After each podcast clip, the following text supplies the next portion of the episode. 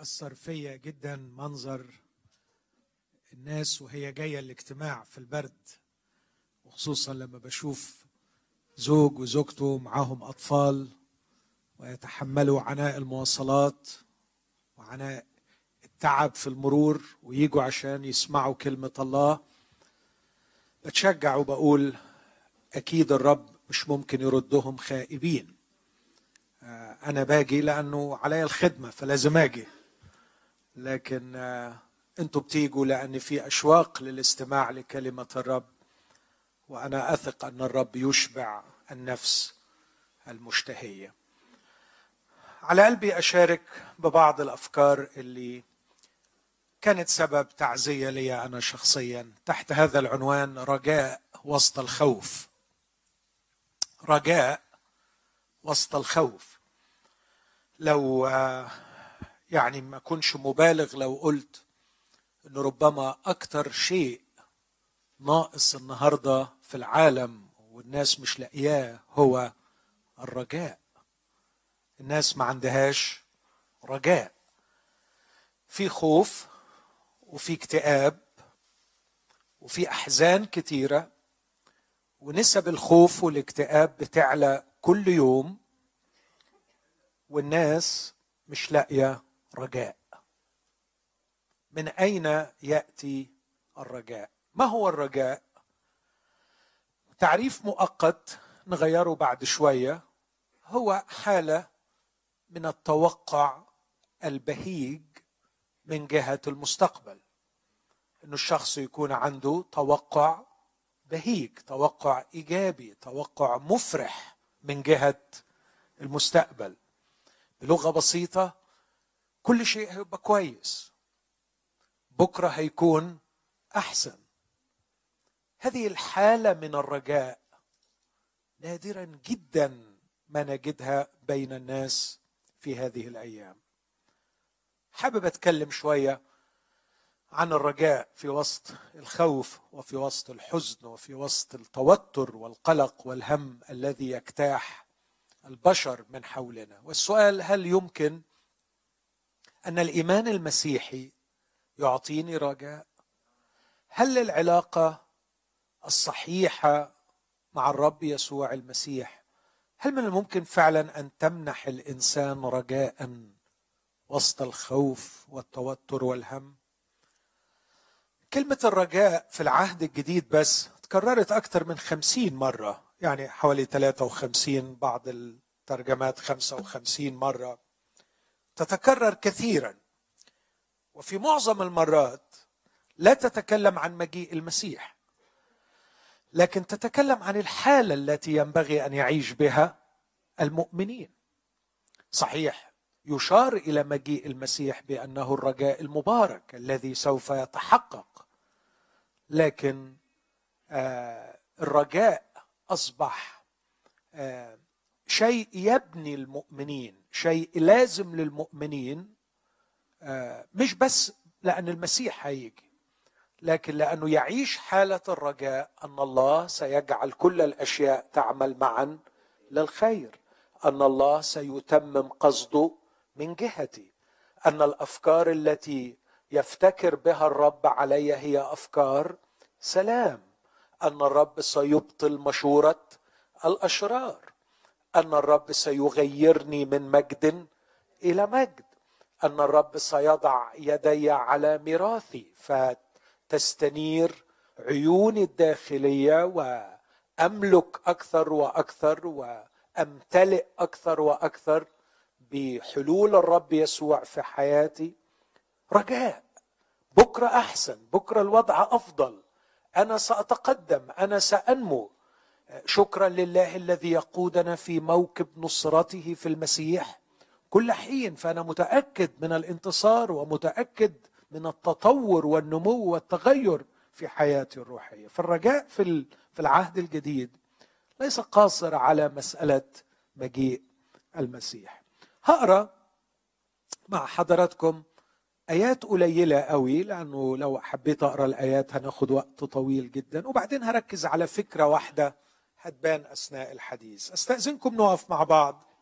وإحنا بنسمع اولا من رسالة الرسول إلى المؤمنين في تسالونيكي الأصحاح الثاني.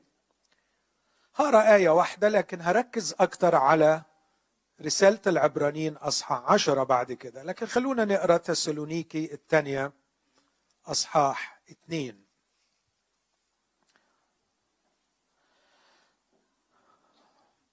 عدد 13 وأما نحن فينبغي لنا أن نشكر الله كل حين لأجلكم أيها الإخوة المحبوبون من الرب. أن الله اختاركم من البدء للخلاص بتقديس الروح وتصديق الحق.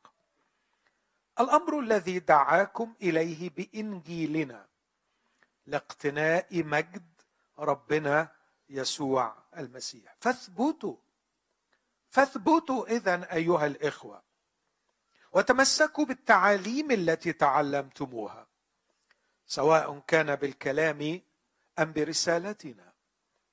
نسمع الآية دي ويا ريت نحفظها عدد 16 نقولها مع بعض.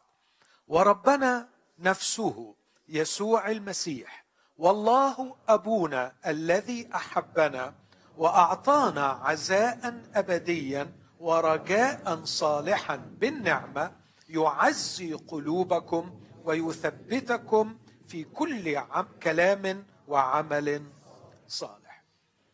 الله أبونا الذي أحبنا وأعطانا شيئين عزاء أبديا ورجاء صالحا بالنعمة. لكن أقرأ كمان من رساله الرسالة إلى العبرانيين أصحاح عشرة. رسالة إلى العبرانيين أصحاح عشرة عدد 22 لنتقدم بقلب صادق في يقين الإيمان مرشوشة قلوبنا من ضمير شرير ومغتسلة أجسادنا بماء نقي. لنتمسك بإقرار الرجاء راسخا لأن الذي وعد هو أمين. نحفظ الآية دي برضو مع بعض. لنتمسك بإقرار الرجاء راسخا لأن الذي وعد هو أمين. أمين. هذه هي كلمة الرب. تفضلوا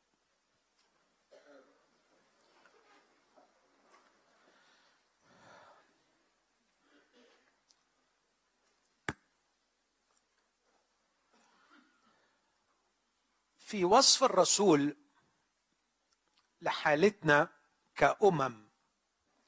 قبل ما نقبل المسيح مخلص يقول في أفسس اثنين أننا كنا غرباء عن عهود الموعد لا رجاء لكم وبلا إله في العالم.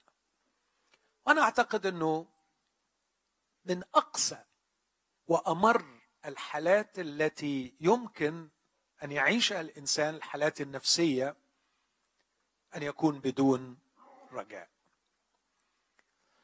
في الحقيقة ما يحفظ الناس مستمرين في العيشة هو إنه دايما بيكون عندهم رجاء إنها تتحسن إنها تبقى أفضل. لكن لو وصل الإنسان إنه انقطع كل رجاء إن عدم الرجاء لا يبقى له إلا الموت. وكثيرون يفكرون في الانتحار بسبب هذه الحالة. حتى الرسول بولس وهو يصف حال ركاب السفينة قال إنه انقطع كل رجاء. خلاص عندما ضاقت وأظلمت ولم يوجد أمل انقطع كل رجاء في الحياة. فعندما يغيب الرجاء يصبح الموت هو الحل. وعشان كده الناس ما بتقدرش تعيش بدون رجاء. بس هنا بيجي الخطر الكبير قوي. إنه لأنه ما بيقدروش يعيشوا بدون رجاء أحيانا بيقعوا في خدعة رجاء باطل رجاء كاذب. والحقيقة دي حالة أخطر جدا من العيشة بدون رجاء. لأنه أن يعيش الإنسان على الوهم يعيش على رجاء كاذب. رجاء يوصفه سفر الأمثال بأنه سيبيد. أعتقد أنه العيشه على رجاء كاذب أو رجاء باطل أخطر جدا من العيشه بدون رجاء. ربما الشخص في وضع العيشه بدون رجاء يدفعه الضغط النفسي يدفعه اليأس يدفعه الخوف إلى البحث عن مخرج إلى البحث عن رجاء حقيقي. وربما في هذا الوقت يقوده الله إلى الرجاء الحقيقي. لكن المشكلة إنه من شدة شغف الناس بأي رجاء أن يتعلقوا بأي أمل يصيرون ضحايا لبائع الوهم. يصيرون ضحايا لمن يبيعون لهم رجاء باطلا. وباعت الرجاء الباطل كثيرون. لكن من وجهة نظري أشهر أنواع الباعة هم باعة الرجاء الديني الرجاء المبني على الدين. فالديانات كلها تتنافس في أن تبيع للناس رجاء. وفي معظم الحالات هو رجاء كاذب رجاء باطل. من أكثر المناظر التي تؤلمني وتخيفني على إخوتي في داخل المسيحية هو منظر العذارى الجاهلات في متى 25 لقد كان لديهم رجاء. وكانوا مطمئنين جدا أن لهم مكان. لكن الأمر المفجع أنه عندما حانت اللحظة التي ستكشف حقيقة كل إنسان اكتشفنا أنهم كانوا يعيشون على وهم كبير. حينئذ جاءت بقية العذارى وقرعوا وقالوا يا سيد يا سيد افتح لنا. حينئذ صرح لهم المسيح أنه لا يعرفهم وأنهم سيذهبوا إلى الظلام الأبدي. لا أستطيع أن أتخيل حالة اليأس حالة الوجع والألم العميق التي يدخل إليها الإنسان بعد أن تعلق طويلا بأمل واكتشف في النهاية أنه كاذب أنه باطل. نفس الأمر الديني الذي وصفه الرب يسوع في عظته الشهيرة عظة الجبل عندما رصد حال المتدينين المسيحيين ونفسي تاني أأكد على فكرة بقولها كتير. المسيحية تختلف عن الديانة المسيحية. الديانة بصفة عامة أسبق من المسيحية. فمنذ أن سقط الإنسان في الخطية تم وبسرعة ابتكار واختراع التدين. فالتدين منهج قديم يسبق المسيحية. التدين جوهر موجود في قلب الإنسان الساقط يكتسي بمظهر يستمده من البيئة التي يولد فيها. فالتدين في قلب البوذي هو في قلب المسيحي هو في قلب المسلم هو في قلب اليهودي. التدين جوهر موجود في قلب الإنسان نشأ مباشرة بعد السقوط. أن يخترع الإنسان يبتكر الإنسان طريقا يعالج به خزيه وعاره وشعوره بالذنب ويصل به إلى الله. سماه العهد الجديد طريق قايين ويقول ويل لهم لأنهم سلكوا طريق قايين لكن أعود وأقول أن التدين جوهر موجود في داخل قلب كل إنسان. يولد الإنسان بالخطية. إذا يولد بميل للتدين. هذا الجوهر الداخلي يستمد مظهره من البيئة التي يولد فيها الإنسان. فإذا ولد في عائلة مسيحية سيستمد الديانة المسيحية وسيتدين بس تطلع الديانة بتاعته ديانة مسيحية. ويتشابه إلى حد مخيف مع المسيح الحقيقي. يتشابه إلى حد مخيف لدرجة إنه من الممكن أن تختلط الأمور حتى على الخدام. والرب يقول لهم اتركوهما ينميان معا حتى يأتي وقت الحصاد.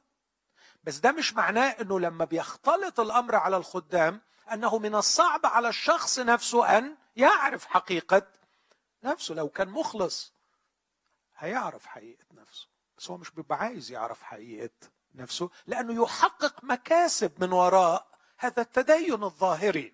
فهو عايزه يستمر. فما بيكلفش نفسه ابدا معاناة المواجهة مع نفسه. إذا ولد مسيحي إنجيلي سيتخذ مظهر تدين إنجيلي. مسيحي أرثوذكسي هياخذ مظهر تدين أرثوذكسي. وهكذا. اذا التدين جوهر. هو الهيكل الخرساني هو البناء نفسه. أما الطلاء فيختلف من مكان إلى مكان. لكن البناء الديني واحد في قلوب جميع البشر. هذا خلق في داخل المسيحية ما يمكن أن نسميه الديانة المسيحية. ويتبعها الملايين من المسيحيين. بيروحوا كنايس وبيصلوا بيصوموا بيوعظوا بيخدموا بيرنموا لكن ليس لهم ارتباط بشخص يسوع.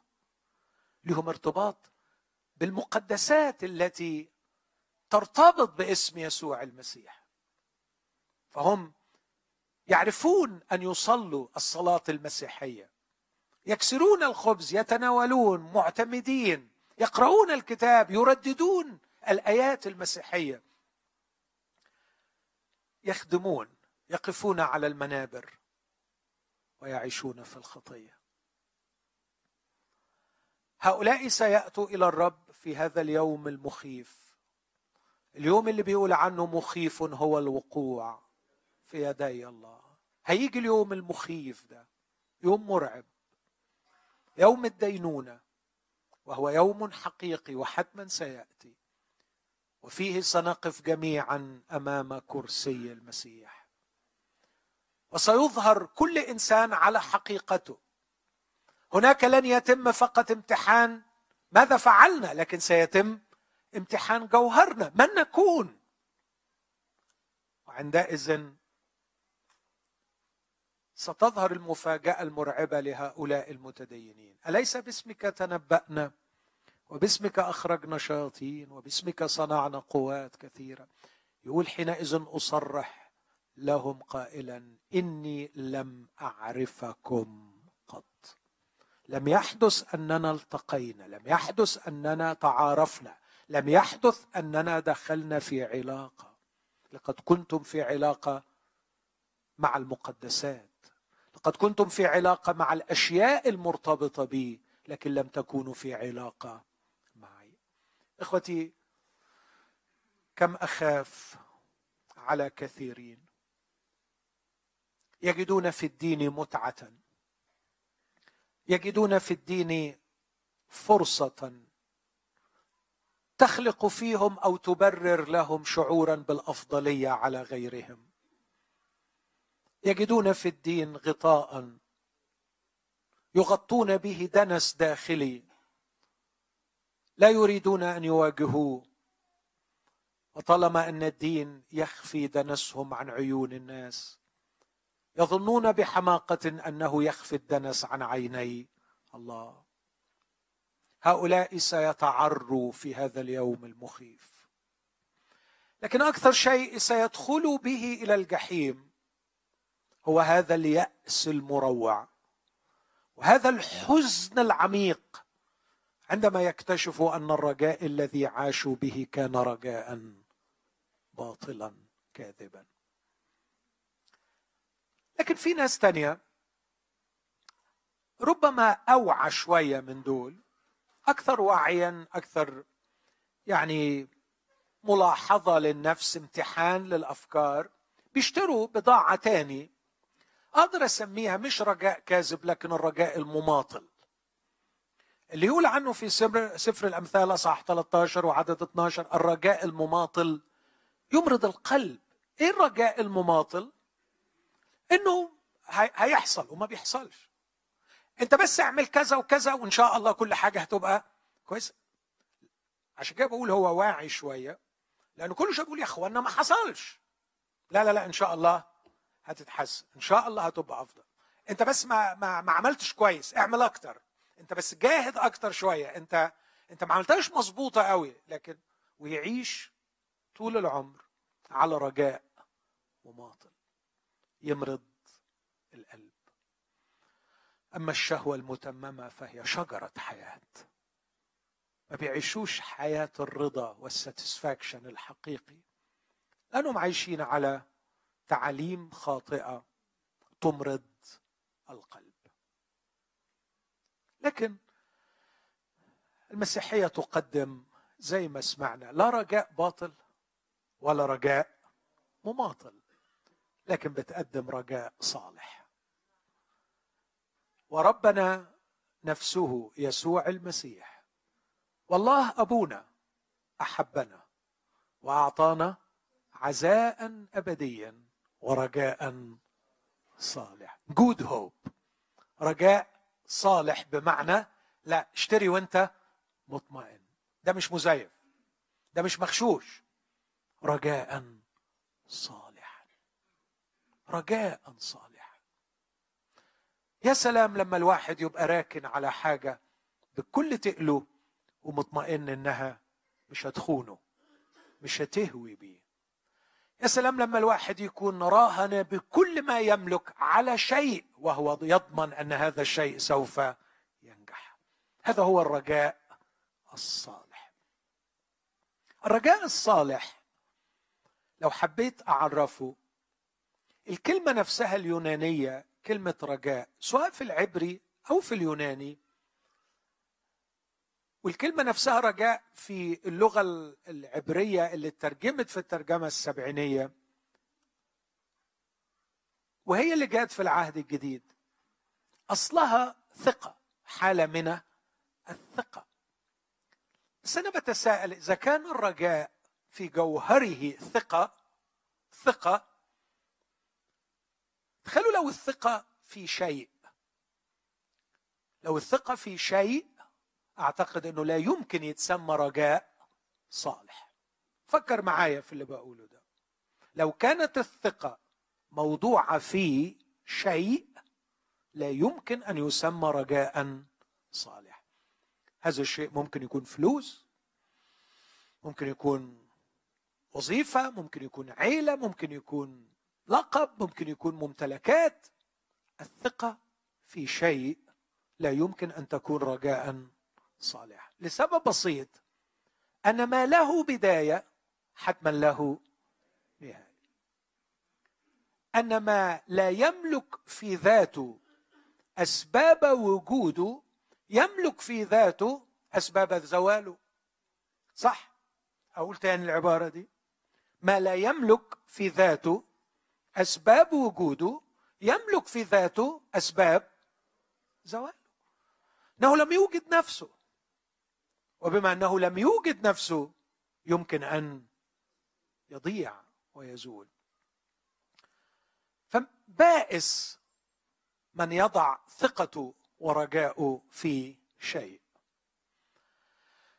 لكن يمكن واحد يقول أنا لن أضع ثقتي في شيء لكن أضع ثقتي في شخص. وهذا ربما يكون أفضل. بس هتواجهك مشكلة تاني لأنه للأسف الأشخاص بيتغيروا. وينطبق عليهم ما قلت منذ قليل أنهم لا يملكون في ذواتهم أسباب وجودهم وبالتالي هم زائلون. وهم متغيرون. صحيح الشخص أفضل من الشيء لأنه لديه إرادة تمكنه من الاستمرار كموضع ومحل ثقة لكن هو نفسه لا يملك نفسه. فمن الممكن أن يتغير ومن الممكن أن يزول. مهما كانت إرادته. على سبيل المثال أعرف اطفالا وضعوا ثقتهم في أباء صالحين. أب صالح بكل معنى الكلمة. والأب عنده استعداد أن يموت ولا يخيب ثقة ابنه فيه. النية الصالحة موجودة والاستعداد موجود لكن الأب لا يملك أن يحتفظ بنفسه لابنه. فكثيرون من الأطفال صدموا لأن الأب المخلص والمحب ومحل الثقة غصب عنه قد غيبه الموت أو أقعده المرض. فالشخص أفضل من الشيء. لكن المشكلة أيضا أنه متغير وقابل للزوال. فنعود مرة أخرى إلى نقطة الصفر. متى يكون الرجاء رجاء صالحا؟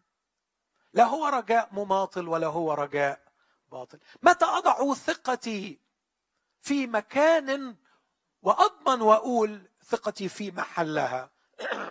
أعتقد إني أحتاج إلى شخص وأحتاج إلى شخص لا يتغير ولا يزول. أحتاج إلى شخص قال عنه ليس عنده تغيير ولا ظل دوران. أحتاج إلى الثابت الذي لا يتغير الذي له وحده عدم الموت. هو جدير بالثقة. الله جدير بالثقة. والعبارة دي مهمة جدا عند المؤمن. ولا يؤثر في قوتها عدم فهمي له. مرات كتيرة ما بفهمهوش. مش مرات كتيرة. معظم المرات ما ببقاش فاهم ربنا بيعمل إيه. لو في حد فاهمه تماما يا ريت يعرفني على نفسه. أعرف إزاي وصل إنه قادر يفهم ربنا في كل اللي هو بيعمله. بس في فرق إنك تفهمه وإنه يكون عندك وفي نظرك جدير بالثقة. فرق كبير بين الاثنين. واللي هيبنوا حياتهم وعلاقتهم بالرب على إنهم يفهموا هيعيشوا معذبين. إحنا بنفهمه مش ما بنفهموش. بس ما بنقدرش نفهم كل حاجة. بنكبر في فهمنا له. بنقول له دايما زي موسى ما قال له أنت اعطتني نعمة في عينيك وعرفتني فأعطيني نعمة في عينيك لكي أعرفك. اديني نعمة تاني علشان أقدر أعرفك. أنا عايز أعرفك عايز أعرفك عايز أعرفك. وأكيد كل ما بعرفه بفهمه أكثر لكن يظل الإله العميق الذي لا يمكن أن يدرك تماما. لكن ده ملوش دعوة خالص بالثقة. لأن أقدر أقول بكل يقين أنه على قدر معرفتي قدم لي أدلة تجعله عندي جديرا بالثقة. يكفيني شيء واحد لقد بين محبته لنا. ونحن بعد خطاة مات المسيح من أجلنا. في ما أعلن عنه في الكتاب وفي معاملاته معي قدم الأدلة والبراهين على أنه إله جدير بالثقة. أعتقد النقطة دي مبدئية جدا في علاقتنا بالله والمفروض إن إحنا نكون بنحسمها. لأنه مرات كتير في نقاشي مع اخواتي ولا سيما المتألمين أكتشف إن سر الفشل والألم إن الله في نظره ليس جدير بالثقة. ما حسمش المسألة دي. وأنا أنصح كل واحد المسألة دي معلقة عنده إنه هو يحسمها.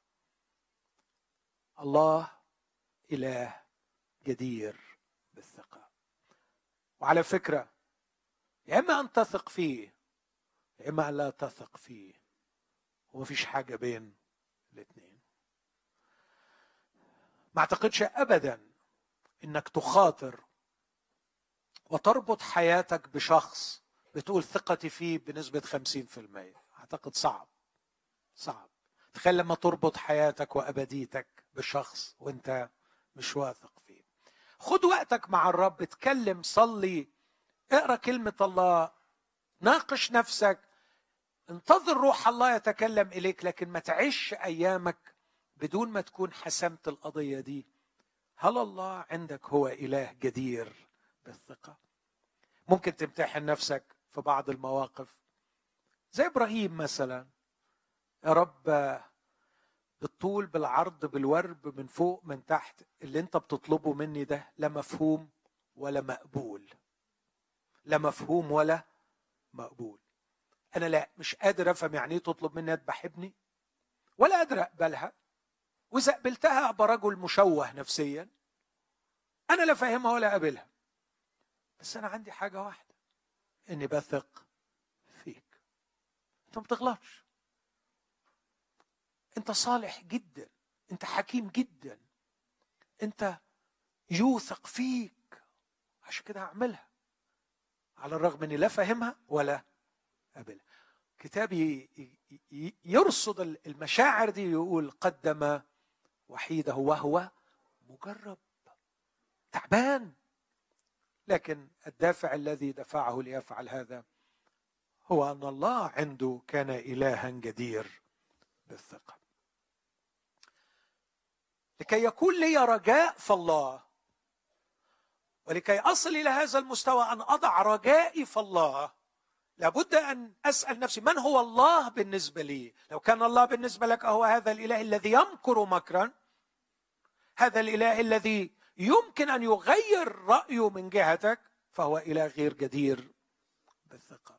لكن لو كان الله تراستبل جدير بالثقة أعتقد أنه ده يساعدني أنه أضع رجائي فيه وأقول له رجائي أنت رجائي فيك هو. لكن الحقيقة كون الله جدير بالثقة ده جزء أساسي لكن ما يحلش المشكلة. في مسألة الرجاء. لازم يكون جدير بالثقة ولازم يكون بيحبني. هو حلو قوي إن هو جدير بالثقة لكن افرض إن أنا عايز أحط ثقتي في من هو جدير بالثقة لكن هو مش عايز يبقى رجعنا تاني لنقطة الصفر. فلازم هو يكون عايز لازم يكون بيحبني علشان يقبل إن أنا أضع ثقتي فيه.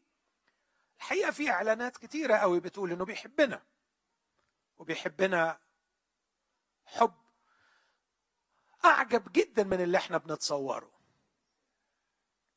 بيحبنا حب حقيقي قوي والنقطة دي مهمة برضه محتاجين نفكر فيها. هو مين اللي بيحبني؟ يعني إيه واحد بيحبني؟ يعني ثلاث أرباع الأفلام بتتكلم عن الحب. كل الأفلام بتتكلم عن الحب. إيه رأيك في الحب اللي في الأفلام؟ هل ده حب حقيقي فعلا؟ مش عايز أقول لكم بعض الحاجات عشان ما تتعثروش. لكن أكيد بتشوفوا المهازل وبتسمعوا. بلاش كده خلينا على مستوى العيلة. ده يمكن أقرب مثال لينا. ياما ياما أطفال عندهم انطباع إن آبائهم مش بيحبوهم بابا مش بتحبني. ليه ما جبتليش الحاجة الفلانية؟ هل عندما يمنع الآب شيئا عن ابنه بحثا عن خيره وحفاظا على مصلحته هل عندما يحمل الأب ابنه إلى الطبيب لكي يجري له عملية جراحية فيها ألم فيها تعب عندما يعرض الأب ابنه للألم من يد الطبيب هل هذا يعني أن الأب لا يحب ابنه. انقل ده على المستوى بتاعنا. هل أبونا السماوي يحملنا إلى الألم بيديه؟ هل أبونا السماوي يدخلنا في ضيقة ما توجعنا وتسحقنا أحيانا؟ هل نتشكك في حبه بسبب هذا الأمر؟ هرجع تاني وأقول الإجابة على كده اسهل على نفسي أقول هل لدي أدلة موضوعية قوية بتقول إنه بيحبني؟ أعتقد أن صليب المسيح هو أعظم إثبات وبرهان. الله بين محبته لنا. إذ ونحن بعد خطاة مات المسيح من أجلنا. لو حضرتك تعرف أنت خطاياك عملت فيك إيه ولو حضرتك تقدر تعرف إن الله يبذل ابنه الوحيد الحبيب من أجل الخطاة دي شكلها إيه ساعتها تعرف يعني إيه محبة. هقول تاني الفكرة دي.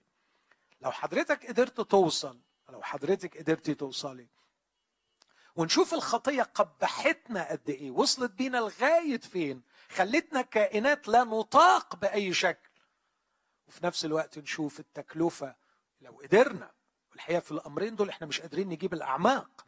لا قادرين نجيب أعماق قد إيه الخطية خلتنا بشعين ولا قد إيه قادرين نجيب أعماق قد إيه المسيح تحمل وهو على الصليب. ولكن تتخيل أن ما تحمله المسيح على الصليب وهو شيء لا يمكن إدراكه من وجع وألم وصراخ ولعنة مرة شربها هذا المبارك من أجل أشخاص في منتهى الحقارة بسبب خطاياهم ساعتها يمكن تقدر تفهم معايا شيء عن محبة الله لك. ساعتها تقول أيوه بيحبني. أيوه بيحبني. ان اعظم برهان على. هكذا أحب الله العالم. حتى ركبهم كلهم مرسيدس. حتى شفى كل أمراضهم. حتى إنه أنعم عليهم بخيرات الزمان. لا حتى بذل ابنه الوحيد. لكي لا يهلك كل من يؤمن به. بل تكون له الحياة الأبدية. الرجاء هو حالة من الثقة وينبغي أن تكون في شخص وليس في شيء وينبغي أن تكون في شخص جدير بالثقة لا يتغير ولا يزول لكن لا يكفي أنه يكون جدير بالثقة. لكي أمتلئ أنا بالرجاء فينبغي أن يكون يحبني يحبني. وصلت طيب للنقطة دي. الله جدير بالثقة والله بيحبني. تفضل عندي مشكلة. قابلني. وهو بيحب عشان نفسه حلوة. هو بيحب لأنه بصراحة طيب قوي. لكن في فرق إنه يحبني وإنه قابلني.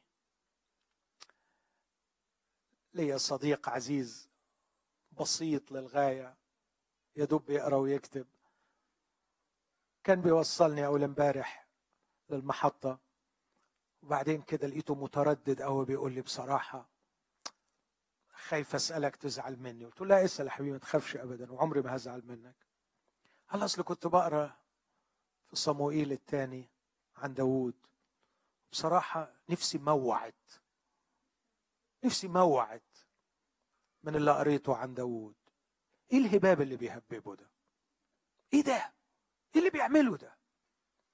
علاقته مع ابنه وعلاقته مع بنته. بنته تغتصب وساكت وابنه ينيل الدنيا وساكت. وبعدين هو ينيل الدنيا ويسكت.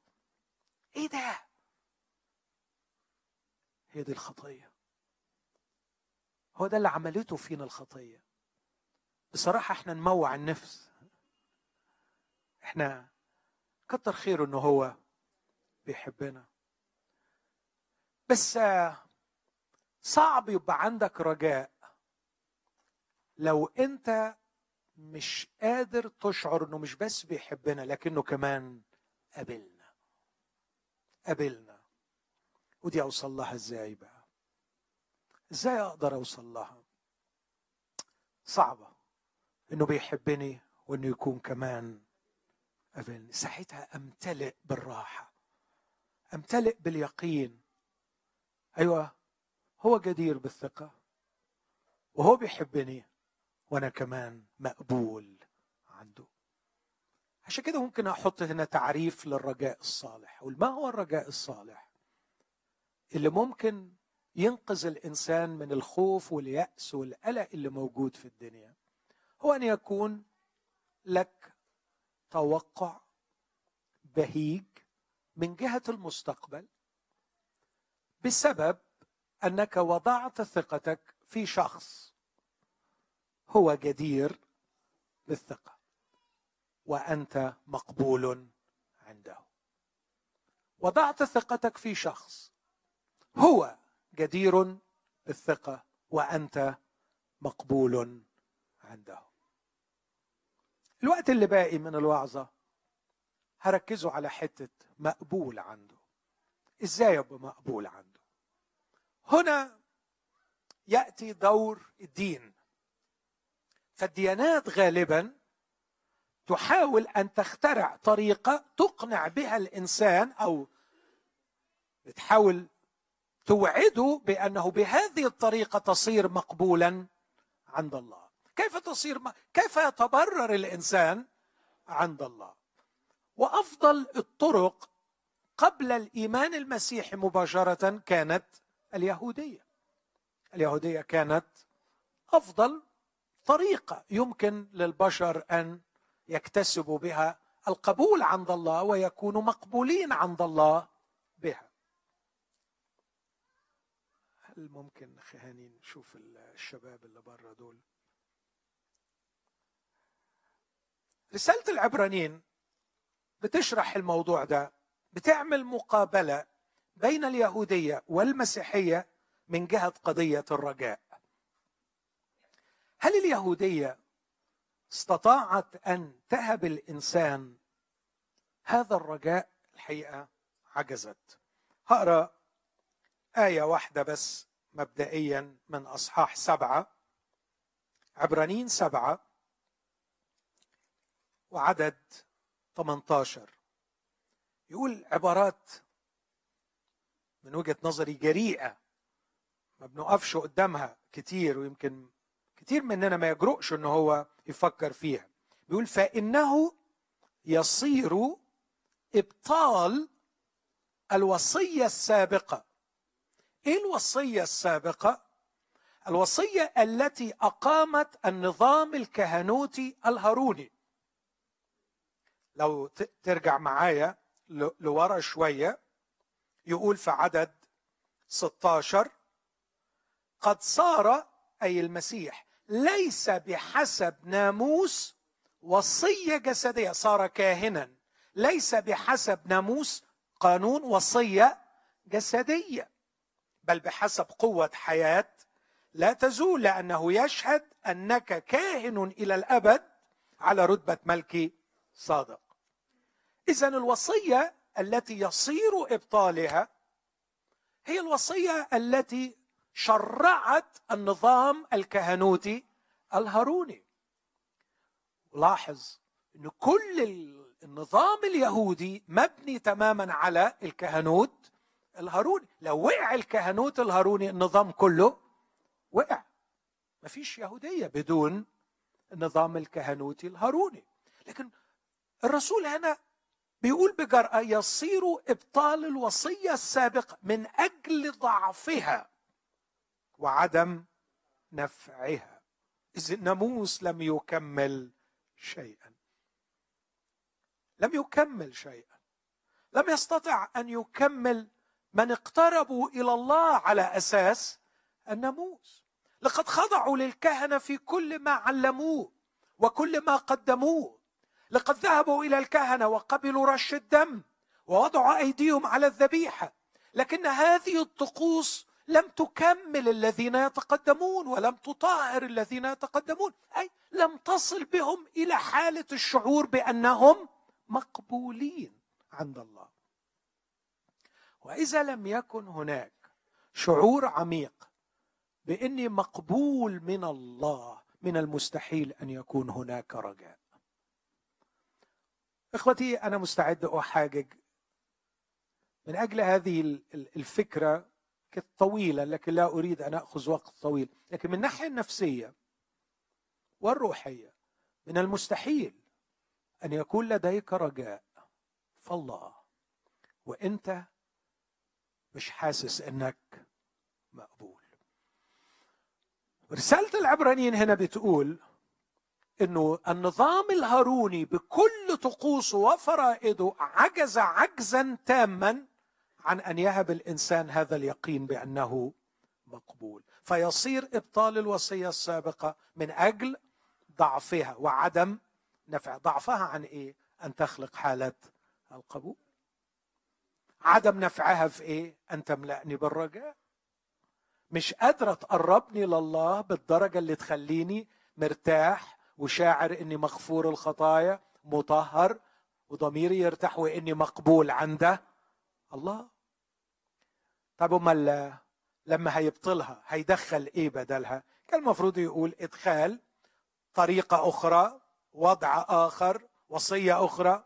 لكن بص الجمال هنا يقول اذا الناموس لم يكمل شيئا ولكن يصير إدخال رجاء أفضل. سمى الوضع كله رجاء. سمى المسيحية بالمقابلة مع اليهودية سماها رجاء. لأنه بيفترض إنه أكثر ما يميزها هو حالة الرجاء التي تملأ قلوب المؤمنين الحقيقيين لأنهم عرفوا أنهم مقبولين من الله. التحدي اللي قدامنا النهارده اللي بحطه لو أنت ما عندكش رجاء ابحث القضية دي. إلى أي حد الله بالنسبة لك جدير بالثقة؟ إلى أي حد تثق إنه بيحبك؟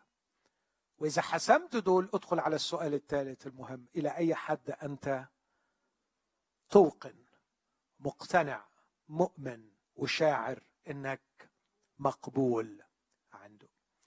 ربما لا تعلم أنك مقبول على أساس ذبيحة المسيح. هقرأ لك آيات تخليك تعلم. ربما تعلم لكنك غير متيقن. هحاول أساعدك تتيقن. وربما متيقن لكنك لا تشعر.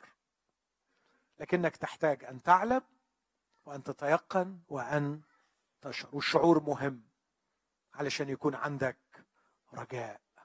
شعور مهم. بص كده معايا في بعض الآيات في رسالة العبرانيين وبعدين أختم بنظرة سريعة على عبرانيين عشرة. في اصح ثلاثة. بيعمل مقارنة ما بين موسى والمسيح. فصح ثلاثة يقول من ثم أيها الإخوة القديسون شركاء الدعوة السماوية لاحظوا لاحظوا مش بمعنى يعني يعني بص كده بص لا لاحظوا ركزوا اهتمامكم على رسول اعترافنا ورئيس كهنته المسيح يسوع. ماله يسوع؟ إيه, إيه الجميل اللي فيه؟ إيه المتميز اللي فيه؟ حال كونه أمينا للذي أقامه كما كان موسى أيضا في كل بيته. فإن هذا أي الرب يسوع قد حسب أهلا لمجد أكثر من موسى بمقدار ما لباني البيت من كرامة أكثر من البيت. لأن كل بيت يبنيه إنسان ما ولكن باني الكل هو الله. وموسى بكل عظمته كان امينا في كل بيته كخادما شهادة للعتيد أن يتكلم به. وأما المسيح فكابن على بيته. وبيته نحن. إن تمسكنا بثقة الرجاء وافتخاره. ثابتة إلى النهاية. إيه معنى الكلام الصعب ده؟ الكلام ده ببساطة هل تدرك ماذا يعني أنك ارتبطت بالمسيح يسوع؟ وما علاقة ارتباطك بالمسيح بالرجاء إنه بكرة هيكون أفضل؟ هقول لك على الفكرة البسيطة اللي عايز يقولها هنا. يعني بتلخيص واختصار أرجو أن لا يكون مخل. بص لثلاث درجات بخصوص البيت. في صاحب البيت وفي البيت وفي خدام في البيت. أيهما أكثر كرامة؟ أكيد صاحب البيت له كرامة أكثر من البيت نفسه. وأكيد البيت له كرامة أكثر من الخادم. بعدين ياخدنا من البيت اللي بناه آه، موسى أو اللي بناه ربنا أيام موسى اللي عمله بصلائيل وموسى كان في البيت ده لوضع إيه؟ اللي هو بيت ربنا ده كان خادم. وخادم شهادة للعتيد للأمور اللي إن شاء الله سيتكلم بها. ده وضع موسى. إن في بيت ربنا عمله صغير كده صورة للبيت العظيم اللي جاي. وربنا حط موسى في هذا البيت كخادم وموسى كان أمين في خدمته لكن في خدمته وممارساته كان مجرد شهادة عن شيء سوف يتكلم به للعتيد أن يتكلم به. لكن يروح طالع من البيت الصغير ويقول لكن باني الكل هو الله. يأخذنا إلى يعني زي ما بيقولوا celestial scene المشهد الكوني الكون كله الكون كله.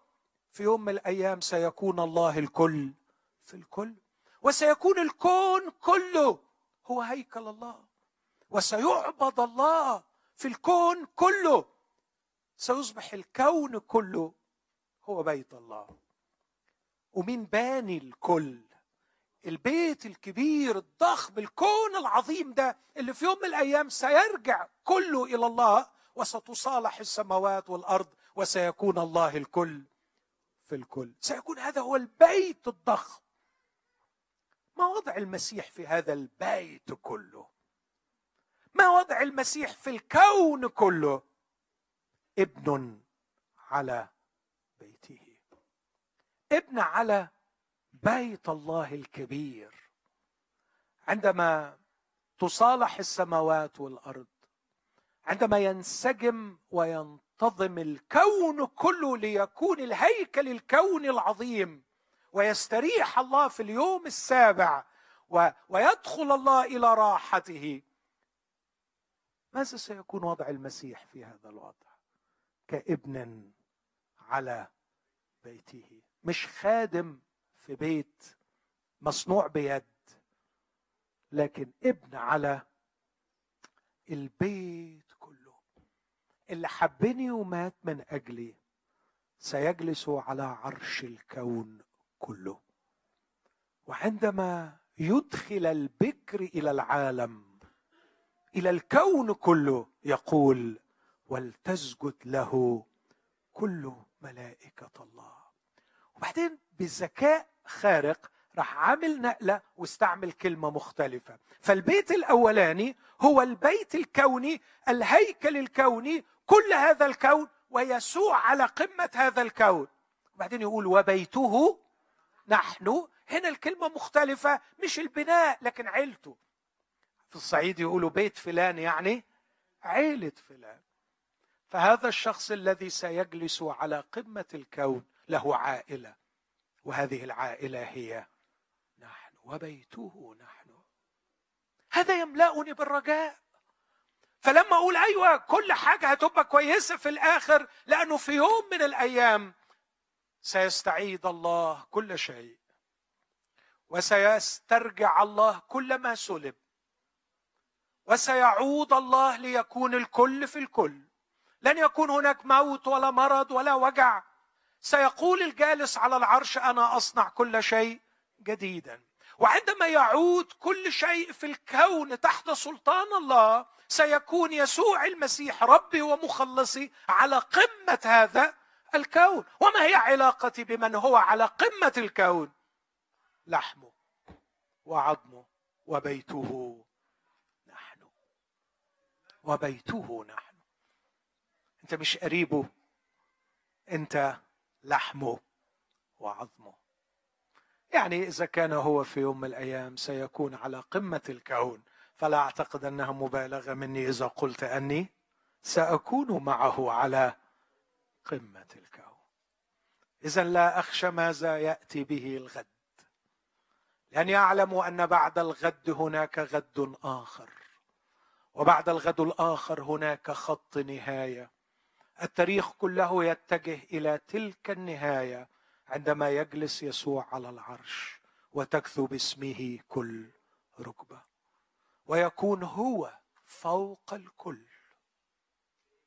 وعندئذ سأكون أنا معه وبيته نحن. لكن ما الذي يبرهن أني من بيته؟ ما الذي يبرهن إني عضو في جسده؟ ما الذي يبرهن أنني أنتمي إليه؟ إن إن تمسكت. إذا ظهر في هذه الثقة وهذا الفرح هذا الافتخار وهذا ال ال ال اليقين. إذا تمسكنا بثقة الرجاء الثقة المرتبطة بالرجاء والفخر الذي يمنحه الرجاء ثابتة إلى النهاية. اذا ما يميز أولاد الله الحقيقيين؟ بيت يسوع المسيح بيت الملك الذي سيكون على الكل. ما يميزهم هو ثقة الرجاء وافتخاره ثابتة إلى النهاية. مقابله أخيرة قبل ما أسيب الجزء ده موسى خادم في بيت صغير. يسوع ابن على البيت كله على الكون كله فرق كبير. موسى جوه خادم شهادة. للعتيد أن يتكلم به. يسوع هو الكلمة نفسها. يسوع هو الكلمة نفسها. هو أصل الكلام كله. في البدء كان الكلمة. إن موسى كان يشهد عن مجرد إعلانات عن الكلمة لكن يسوع نفسه هو الكلمة. هو اللي كان مش بس بقى موسى موسى وإشعيا وإرميا وكل من تكلم كنبي حقيقي للرب كانوا يشيروا إلى هذا الشخص. في أصح ستة يرجع تاني الرسول وهو بيكتب شايف روعة الرجاء المسيحي؟ فيقول هذه الكلمات في عدد 11 أو أقرأ من عدد تسعة ولكننا قد تيقنا من جهتكم أيها الأحباء أمورا أفضل ومختصة بالخلاص وإن كنا نتكلم هكذا. إيه اللي بنتكلم هكذا؟ بيتكلم إن في ناس سمعوا كتير وما طلعوش استجابة صحيحة لا يمكن تجديدهم للتوبة. مش لا يمكن ربنا يغفر لهم لا هم قلوبهم اتأست ووصلت لحالة لا يمكن تجديدها للتوبة. بس بيقول لكن أنتوا اللي أنا بكتب لكم أنا متيقن من جهتكم أمور مختلفة. لأن الله ليس بظالم حتى ينسى عملكم. وتعب المحبة التي أظهرتموها نحو اسمي. أنتم مش دول اللي لا يمكن تجديدهم أنتم اتجددتوا فعلا. والدليل على تجديدكم أنكم أظهرتم تعب المحبة. أنتم عندكم مشاعر المحبة وعندكم تعب المحبة. ولكننا لكننا نشتهي أن كل واحد منكم يظهر هذا الاجتهاد عينه. نفس الاجتهاد اللي أظهرتوه في قضية المحبة تظهره في قضية الرجاء. هذا الاجتهاد عينه ليقين الرجاء إلى النهاية. أنتوا تعبتوا وبينتوا توجهات جميلة في قضية المحبة. عايزكم تتعبوا في التعليم شوية. عايزكم تتعبوا في دراسة الكلمة شوية. عايزكم تتعبوا في إنكم تفهموا يعني إيه المسيحية أكثر علشان مش يبقى عندكم رجاء يبقى عندكم يقين الرجاء. يقين الرجاء يجي من من فهم ماذا عمل المسيح من أجلنا؟ وأعتقد ده يخليني أروح بسرعة في جزء تاني في أصحاح ستة بس أرجع له خايف لألا الوقت ما يسعفنيش وما, وما عديش على أصحاح عشرة اللي فيه بيقول لنا تمسك بإقرار الرجاء.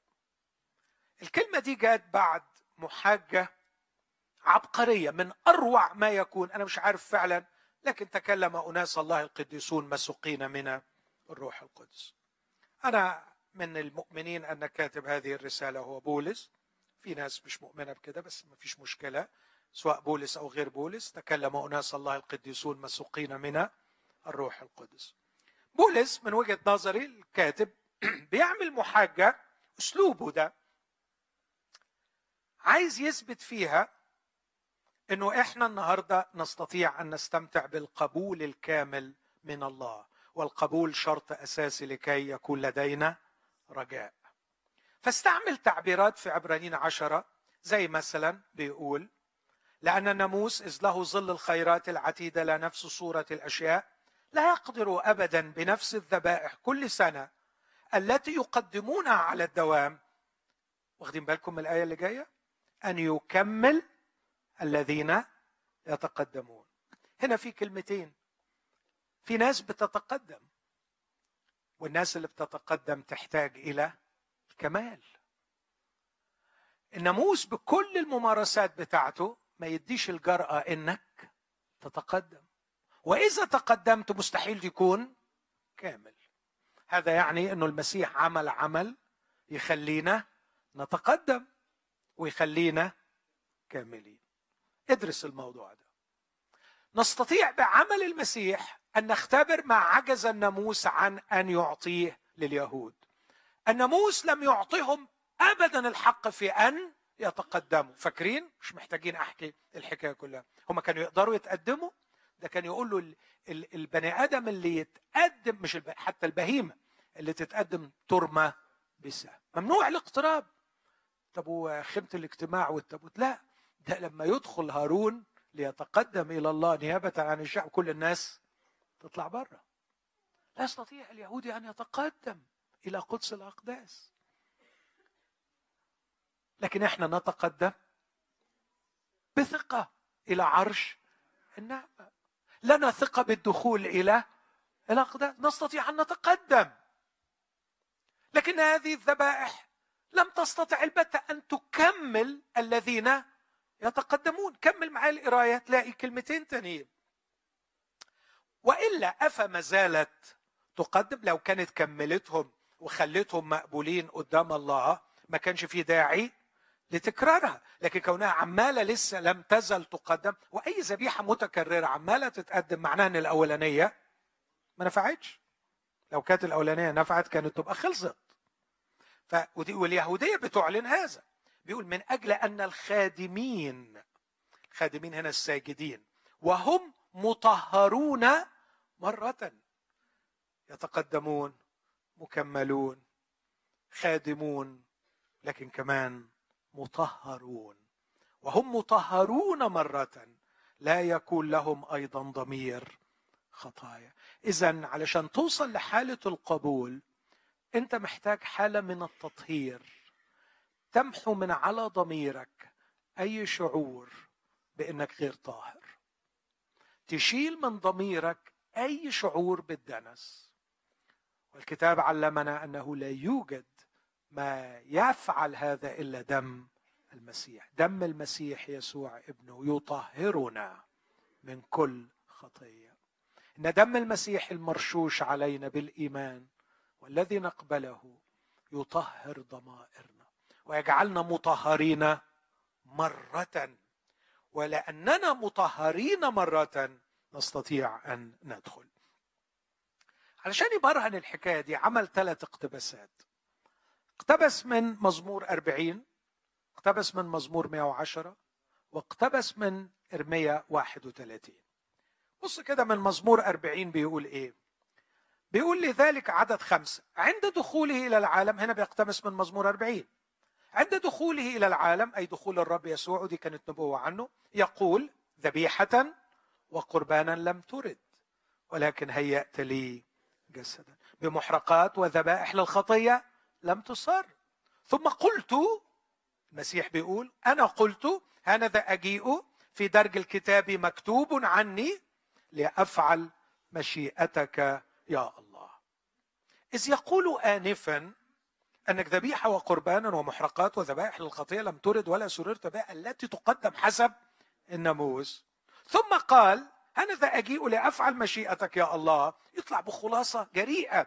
ينزع الأول لكي يثبت الثاني. هذا النظام يتم نزعه لأنه لم ينجح في أن يكمل الذين يتقدمون. مش محتاجين تقدموا ذبايح لأن الذبايح لا تستطيع.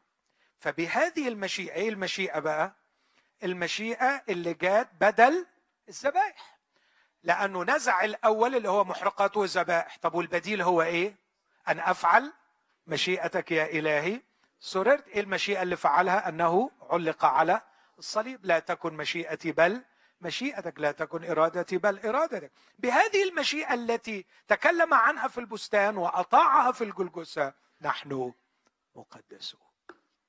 فرج عليه في البستان وهو بيقول له لا تكن إرادتي بل إرادتك. وامسك إيده وبوسها قول له أيوه ما الإرادة اللي أنت قبلتها دي هي اللي أنا بيها. هتقدس. وانظر إليه معلق على الصليب وقول له يا سيدي لم تكن معلقا بسبب ذنب ارتكبته. لم تكن معلقا لأن يهوذا خانك أو بيلاطس جبنا وسلمك لليهود أو اليهود حسدوك. كنت معلقا يا سيدي لأنك صممت أن تتمم مشيئة الله. أنت على الصليب بسبب مشيئة الله وبهذه المشيئة أنا مقدس. قولها ما تخافش. يسوع مات. يسوع مات دي كلفة كبيرة. ما يكونش ثمنها أقل من إني أقول إن أنا مقدس. يسوع مات. يسوع تحمل الألم على الصليب والنار وانفصل. علشان أنا أقترب وأتقدم. افهم هذا. افهم ده علشان تدخل وانت تشيل من دماغك الغبا بتاع لا مش قابلني لا أنا مش كويس لا أنا مش وحش. أنا مش كويس أنا مش حلو أنا وحش. أيوه أنت وحش. إحنا ما بنناقش دلوقتي أنت وحش ولا حلو. أنت وحش آه. بس أنت تقدر تدخل على حضن أبوك وأنت وحش. لأنه المسيح مات لسه لغاية دلوقتي عايزين نبقى حلوين علشان نقدر ندخل. أهو ده الدين. أهو ده الدين. لكن يسوع مات لأجلي. بهذه المشيئة أنا مقدس يعني إيه مقدس؟ يعني أحسن من بقية الناس. لا خالص خالص. مقدس يعني مقبول عنده. يعني أقدر أعمل إيه؟ أدخل لمحضره. ده النص الأول. النص الثاني تحفة. في عدد 11 بيقول إيه؟ وكل كاهن يقوم كل يوم يخدم ويقدم مرارا كثيرة تلك الذبائح. عينها النقطة الجوهرية في النص ده وفي الاقتباس ده كلمة يقوم. كل كاهن بيعمل إيه؟ يقوم يقوم. يعني في حالة قيام. وليه بيعمل كده؟ علشان اللي بيقدمه امبارح ما يقدرش يكفي نار التي لا تستطيع البتة أن تنزع الخطية وأما هذا فبعدما قدم عن الخطايا ذبيحة واحد عمل إيه؟ جلس إلى الأبد عن يمين الله. ده مزمور 110 قال الرب لربي اجلس عن يمين. منتظرا بعد ذلك حتى توضع أعداءه موطئ الإقدام. إيه؟ أنت عملت إيه؟ أنت رحت قعدت؟ آه اقعد تقعد إزاي؟ ده إحنا خطاة وحشين. أنت رايح تقعد؟ أنت مش شايف المصيبة اللي إحنا فيها؟ يقول لا أنتم مش واخدين بالكم. ما أنا كل اللي محتاج أقوم كم مرة؟ هي مرة واحدة. لأنه بقربان واحد قد أكمل إلى الأبد المقدسين. ليه يسوع قاعد؟ لأنه خلص لأنه خلص لماذا جلس عن يمين الله؟ لأن القضية خلصت. يعني إيه القضية اللي خلصت؟ أكمل إلى الأبد. مين؟ المقدسين. لو كان لسه باقي لي حاجة تتعمل علشان أبقى مقبول عند الله ما كانش ممكن يسوع يقعد عن يمين الله. كان لازم يسوع يفضل شغال لغاية النهارده. لو أنا الخاطي حطيت ثقتي في يسوع المسيح وقلت له خلصني وخليني أكون مقبول عند الله وهو لسه لغاية دلوقتي ما خلانيش مقبول عند الله. كان لازم يسوع المسيح يفضل شغال. لكن كونه جلس يبقى القضية خلصت أكمل إلى الأبد المقدسين. لكن النص الثالث أعجب وأعجب. يجيب من أرمية 31 اسمع عدد 15 ويشهد لنا الروح القدس أيضا. لأنه بعدما قال سابقا هذا هو العهد الذي أعاده معهم بعد تلك الأيام. يقول الرب أجعل نواميس في قلوبهم أكتبها في أذهانهم. بيقول بقى كمان ولن أذكر خطاياهم وتعدياتهم فيما بعد. بولس عبقري في الحتة دي. بيقول لك لو ربنا قال لن أذكر خطاياهم يبقى أكيد المسألة خلصت. لأنها لو ما خلصتش كان لازم يذكرها وإلا يبقى بيفوت في عدله؟ إزاي تبقى القضية ما اتحسمتش وانت لا تذكر يبقى انت إله بيفوت. لكن بولس بيستنتج لما يقول إن ربنا بيقول لن أذكرها ملهاش غير معنى واحد إن القضية إيه؟ خلصت. لن أذكر خطاياهم وتعدياتهم فبيستنتج منها بيقول وإنما حيث تكون مغفرة لهذه لا يكون بعد. يعني لا, لا يوجد احتياج بعد لقربان عن الخطيه يا جماعة المسيح خلص الموضوع. خلص الموضوع في جلسة واحدة. بس كانت جلسة مرعبة. كانت جلسة بكته. لا مش بكته. قدم بصراخ شديد ودموع. طلبات وتضرعات. كانت ليلة سودة. صعبة. عشان أنا أقدر أدخل. عشان أنا أقدر أطمن. إني مقبول عنده وبناء على هذه الحجج الثلاثة اذا اذا اذا ده أسلوب بولس بقى. اذا لنا أيها الإخوة ثقة بالدخول إلى الأقداس بدم يسوع طريقا كرسه لنا حديثا حيا بالحجاب أي جسده وكاهن عظيم على بيت الله. لنتقدم بقلب صادق في يقين الإيمان مرشوشة قلوبنا من ضمير شرير مغتسلة أجسادنا بماء نقي. لنتمسك بإقرار باعتراف الرجاء راسخا ده إيمان ده فهم وإيمان. بس علشان تفضل مستمتع بيه وشاعر بيه تحتاج حياة القداسة. تحتاج حياة القداسة. وتجيبها منين حياة القداسة العملية بقى هنا؟ تجيبها منين؟ إنك تدخل. خد بالك من اللي بقوله إنك تعمل إيه؟ تدخل. لاحظ؟ مش بقول. تبقى مقدس عمليا علشان تقدر تدخل. لا. أنا بقول لأنك محتاج تتقدس عمليا. نعمل إيه؟ طب أدخل إزاي؟ ما هو اللي أنا بحكي فيه من الصبح إيه؟ أيوه بس أنا وحش وغلطان. أيوه ما أنا فاهم. وهو ده اللي اللي يخليك محتاج إنك أدخل. يلا أدخل. بس أنضف شوية كده. لا يا حبيبي ما فيش حتة تنضف فيها إلا جوه. آه بس مش هيرضى يقبلني وأنا كده. يبقى أعيد الوعظه تاني. خلونا ندخل. ويا ريت لما تدخل ويعجبك الوضع جوه ما تطلعش. وتقعد جوه. وكل ما تشعر بوحشتك ادخل. وقول حجتي هي الدم. أنا لا أدخل لأني مستحق لكني أدخل لأن المسيح. مات من أجلي. وكلما أشعر بالدنس أو بالخطأ وبالضعف هذا يعني شيء واحد. إني محتاج أعمل إيه؟ أدخل تاني أدخل تاني.